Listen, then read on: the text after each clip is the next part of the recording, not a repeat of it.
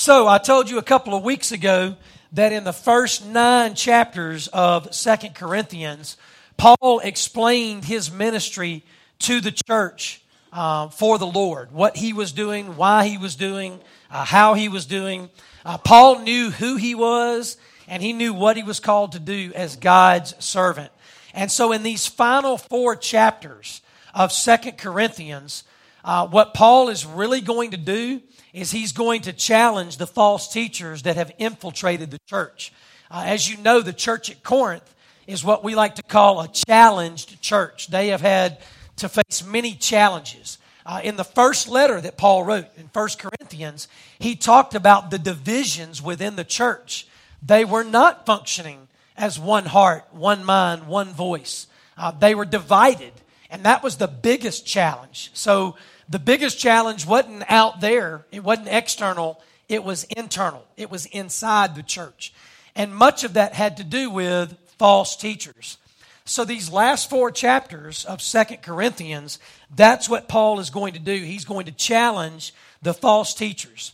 Now, what we're going to see tonight uh, very clearly, uh, and as we move forward, is that Paul stood on the Word of God and with the authority of God to deal with these false teachers in the church. So, so Paul was bold and Paul was confident. He wasn't bold and confident in and of himself. He was bold and confident because he knew the Word of God. He knew that God spoke to him, and he was proclaiming that Word. And he was pointing people to Jesus. And, and so he stood upon the Word of God, and he was given authority by the Spirit of God to be who God called him to be. And as you know, he was a spiritual father to this church. And so that is why we see him in Second Corinthians chapter ten, boasting in the Lord. That's what we see. He said, I boast in the Lord. He wasn't full of himself. He was full of the Spirit. And so he continues in chapter eleven, he continues to challenge these false teachers uh, by dealing with them in writing before he eventually faces them Uh, when he comes to Corinth.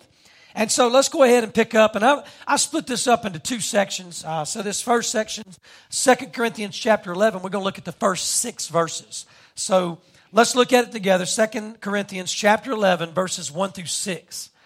So Paul says, I hope you will put up with me in a little foolishness. Yes, please put up with me. I am jealous for you with a godly jealousy. I promised you to one husband, to Christ, so that I might present you as a pure virgin to him. But I am afraid, just as Eve was deceived by the serpent's cunning, your minds may somehow be led astray from your sincere and pure devotion to Christ. For if someone comes to you and preaches a Jesus other than the Jesus we preached, or if you receive a different spirit from the spirit you received, or a different gospel from the one you accepted, you put up with it easily enough. I do not think I am at le- in the least inferior to those super apostles, and you'll notice those are in parentheses. He says, I may be indeed untrained as a speaker, but I do have knowledge. We have made this perfectly clear to you in every way. So let me tell you, up to this point, Paul has defended the gospel. Paul has defended the gospel. And now at this point, Paul finds himself in a very uh, awkward position, because now what he realizes is that these false teachers are not just trying to undermine the gospel, they're trying to cut Paul's feet out from under him. They're trying to basically wipe Paul out of this church. And so Paul thought it was foolish to have to defend himself against the false teachers. That's why he says, hey, I hope you'll put up with me in a little foolishness. In other words, Paul's saying, it really bothers me that I have to stop focusing on the gospel for this brief moment and focus on who I am as a spiritual father to you. So Paul thought it was foolish to have to defend himself against the false teachers, but he felt it was necessary because he wanted to protect the church. And so that's why he called it foolishness. Uh, he wanted them to know how he felt about them and what concerned him about these false teachers in their midst. And so, like I said, as a spiritual father called by God, Paul was jealous for the church. He called it a godly jealousy. He was jealous for the church. Why? Because he wanted to present them as a bride to Christ. And that's what the church is. The church is the bride of Christ. We are the body of Christ. We belong to Jesus and no one else. And Paul understood that. Paul knew that. And so as a spiritual father, he was jealous for this church because it was his responsibility. God called him as a spiritual leader, as a spiritual father, to lead this church in righteousness, to lead this church in godliness, to lead this church in the gospel so that they could be presented to Christ as his bride. Paul called his jealousy a godly jealousy. And so that that's just like God is jealous for you and me. God didn't create you and me in somebody else's image. He created you and me in his image. It was God who breathed the breath of life into us. And so God is jealous for us. He wants us, right? He wants us. I love that. When Jesus called the disciples, we talked about that this morning in Mark chapter three. I love what it says in Mark chapter three. It says Jesus called those he wanted, right? He wanted them to be in relationship with him. He wanted them to be with him. And so I believe that's the kind of jealousy that Paul is talking about here. It's a godly jealousy. He loved this church, and he had he had a vision for this church that God gave him, that they would be a pure bride for Jesus Christ. Now, he talks about the false teachers, and if you'll notice, when he talks about the false teachers, he brings up Satan, the deceiver. And, and this is going to be the thread throughout this chapter. But the false teachers used deception. That's what they used. They used deception to teach a different Jesus, a different spirit, and a different gospel. That's what they did. They deceived the church, the people, these new believers in Christ. They deceived them, much like Satan deceived Adam and Eve in the garden. You see, these false teachers, they did not teach that Jesus Christ was the only one who could save, that his name was the name above all names. If they even mentioned Jesus, it was much like the Judaizers. If you'll remember the Judaizers, they said, oh yeah, we like this Jesus, but it's Jesus plus the law. It's Jesus plus this that makes you right with God. And Paul said, no. It's only Jesus, Jesus Christ alone. We talked about that this morning. That's what Peter said, right? Peter said it's Jesus and only Jesus, right? No other name under heaven by which man can be saved but Jesus. He didn't say Jesus plus the law or Jesus and this person or Jesus and that. Peter said Jesus, and that's what Paul says. I love theologian uh, Richard Pratt. He, he used to be a pastor, and now he's a writer. But theologian Richard Pratt says this in his commentary. He says, a different spirit other than the Holy Spirit cannot lead a person to confess only Jesus Christ is Lord. A different gospel would be any doctrine of salvation that was out of accord with Paul's message of justification by faith through Jesus Christ. And so Richard Pratt in his commentary says these false teachers, like the Judaizers and any of these other groups, what they wanted to do was they wanted to undermine the gospel. They wanted to undermine Jesus. They, they, wanted to, they wanted to bypass Jesus and bypass the gospel of Jesus Christ. Why? Because they wanted power and they wanted authority. They wanted control. And so they wanted people's attention, and what did they do? They deceived people. And so Paul, he calls them by name here, and he uses quotes, and that's pretty important because that's what they pretty much called themselves. Paul did not consider himself inferior to the false teachers, and these false teachers promoted themselves as super apostles. As a matter of fact, these false teachers When you look at the book of Acts, later on in the book of Acts, the later chapters of Acts, a lot of that has to do with this church at Corinth and other churches. Um, what you'll find out is these apostles, they promoted themselves as the elite apostles. And, and they said, Paul is not really an apostle. And these other men, they aren't really apostles, but we are. And so this terminology that he used, right? He said, he said, I'm not inferior. Paul didn't consider himself inferior to these super apostles. Paul says they may have uh, information, they may have techniques, and they may have style, but they do not have the Spirit of God. That's what Paul tells them. See, Paul says, I have knowledge. And when he says, I have knowledge, he's talking about knowledge given to him by God. Godly knowledge, godly wisdom. And so he was confident, Paul was confident in the gospel of Jesus Christ that was given to him by God, and he stood upon that gospel. He stood upon that word, and he stood with that authority. And his words and his actions, he said, hey, who I am and what I preach, he said, it is evident to the church. And what he's saying there is, if I say something, I do it. And if I do something, it's because I said it. And, and and so Paul says, hey, if I preach Jesus, it's Jesus. Nothing else, no one else. And so, again, Paul didn't want to be in this position. Paul didn't want to have to defend himself. That's why he said, hey, church, I hope you'll put up with a little foolishness. Because in his mind, this was foolish, right? That he would have to take the time to defend himself against false teachers and not be proclaiming the gospel. And so watch what happens in this next passage.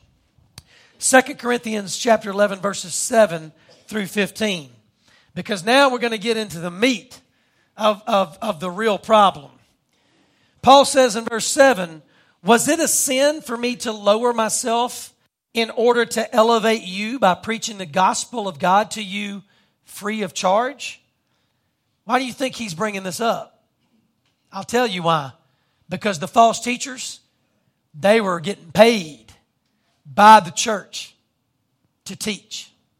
Paul says, was it a sin for me to lower myself? And this is where the false teachers were using, right? They were saying, you're listening to a guy you're not even paying. You're listening to, to someone, you're paying us, right? To teach you and to show you the truth. You don't even pay that guy. Is he really an apostle? And so Paul's going to bring it up. Paul says, was it a sin for me to lower myself in order to elevate you by preaching the gospel of God to you free of charge? Look at what he says in verse eight. I robbed other churches by receiving support from them so as to serve you. And when I was with you and needed something, I was not a burden to anyone.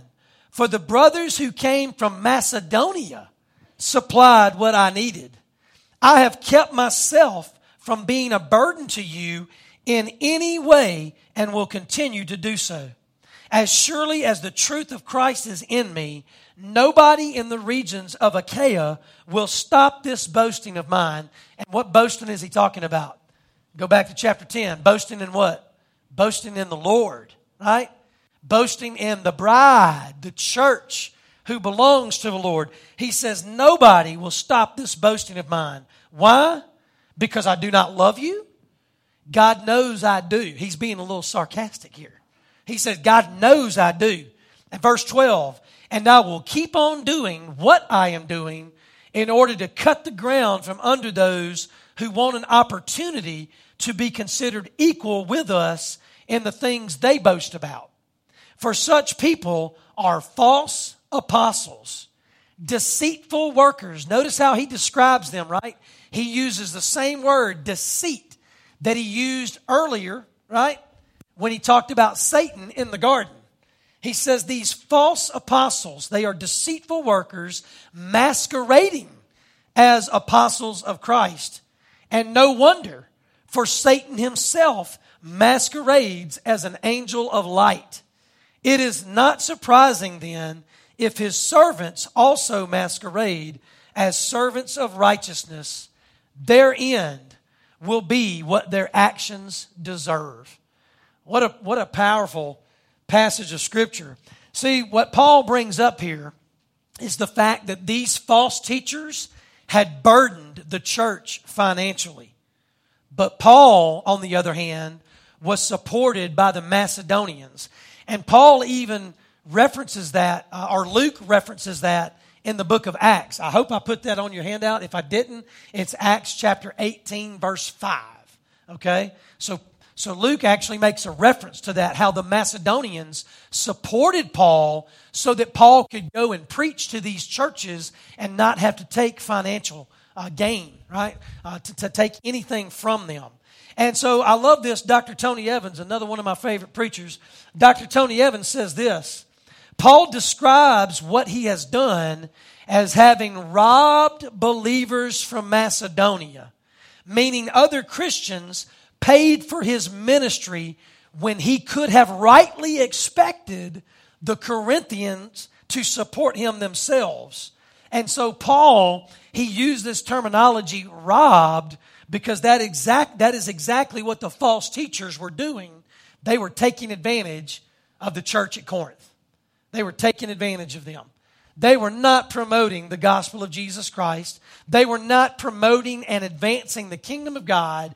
They were only promoting themselves, and they were only promoting, right, a deceitful and wicked gospel. It was another gospel, a different gospel.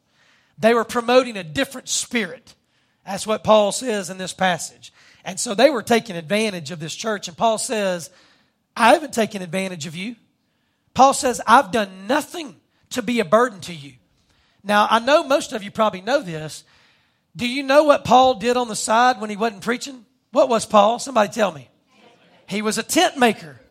And what we see in many of his letters and what we see in the book of Acts is that when Paul needed to, he made tents to take care of himself because he didn't want to be a burden to the churches.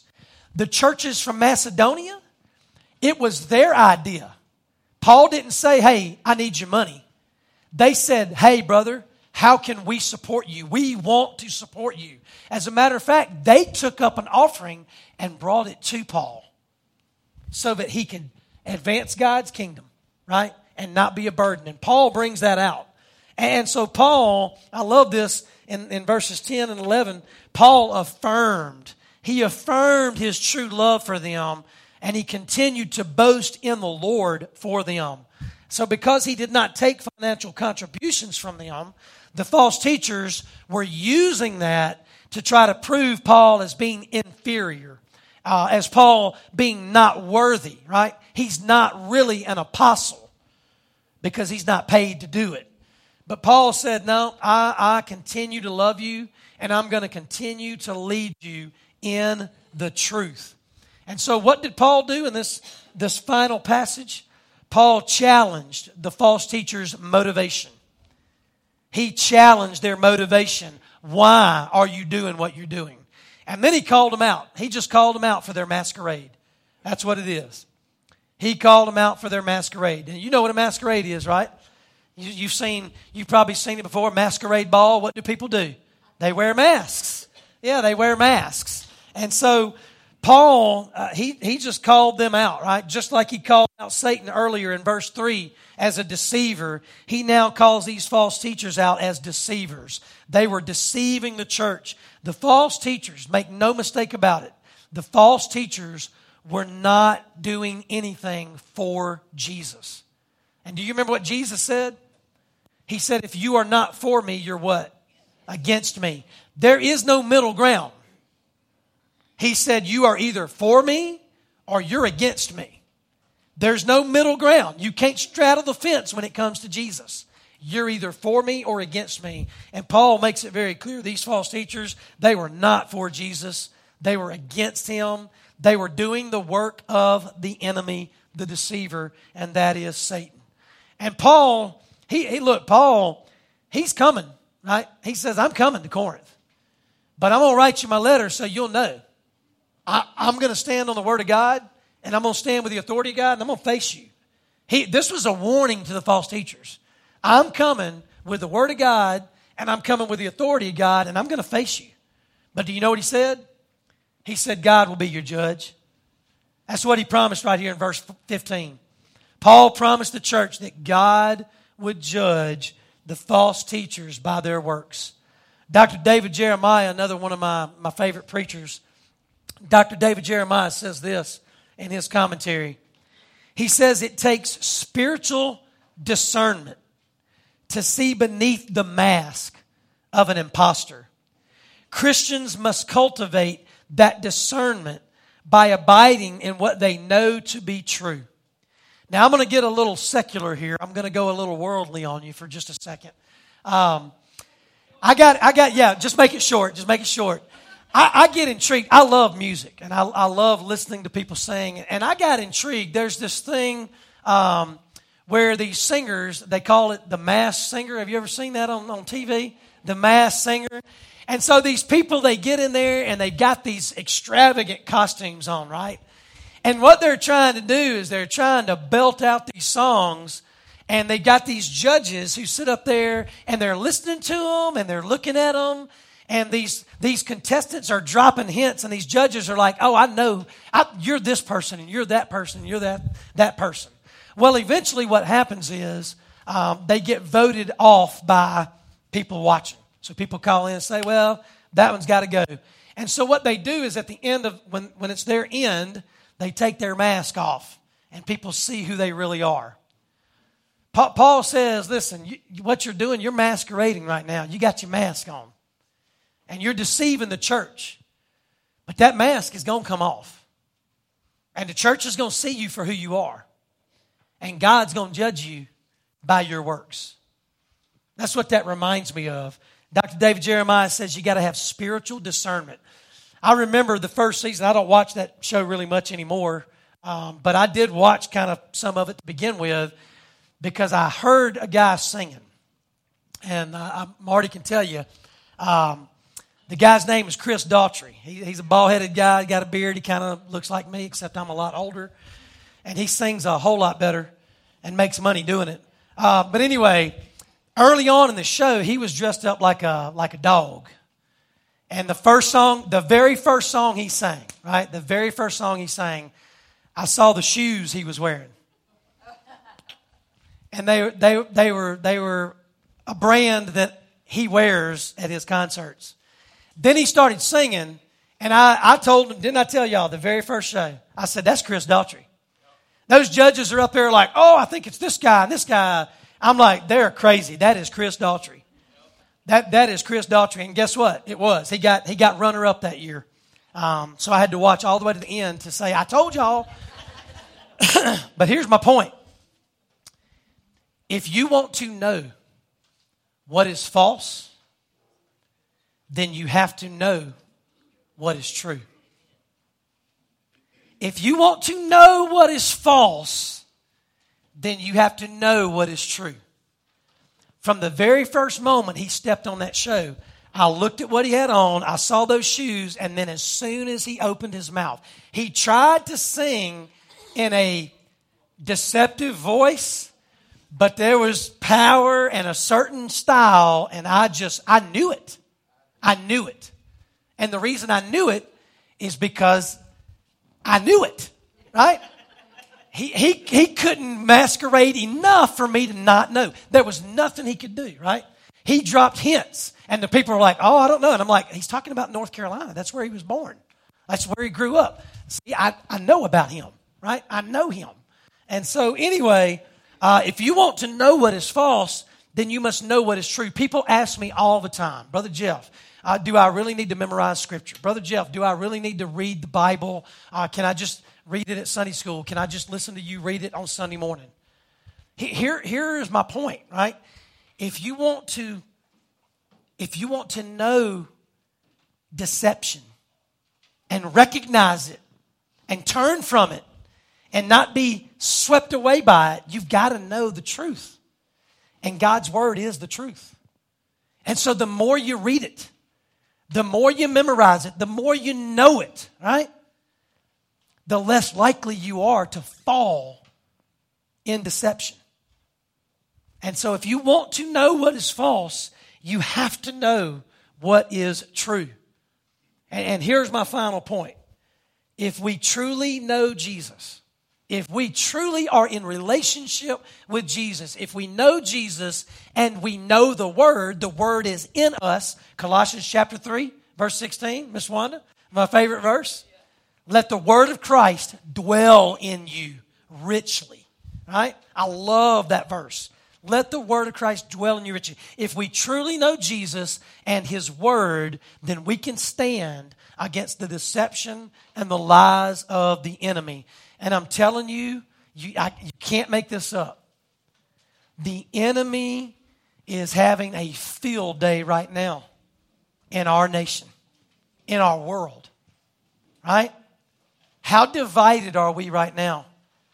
J- just as a state, how divided are we, right? As a nation, we are, we are breaking apart in so many pieces, and it's our world too, right? The enemy is lying and deceiving, and people are getting caught up in it, and they're calling truth what is false. And I'm telling you, Christ followers are getting swept up in this too. Oh, I go to church every Sunday, but are you in relationship with Jesus? Because there's a lot of people going to church that are going to die and go to hell.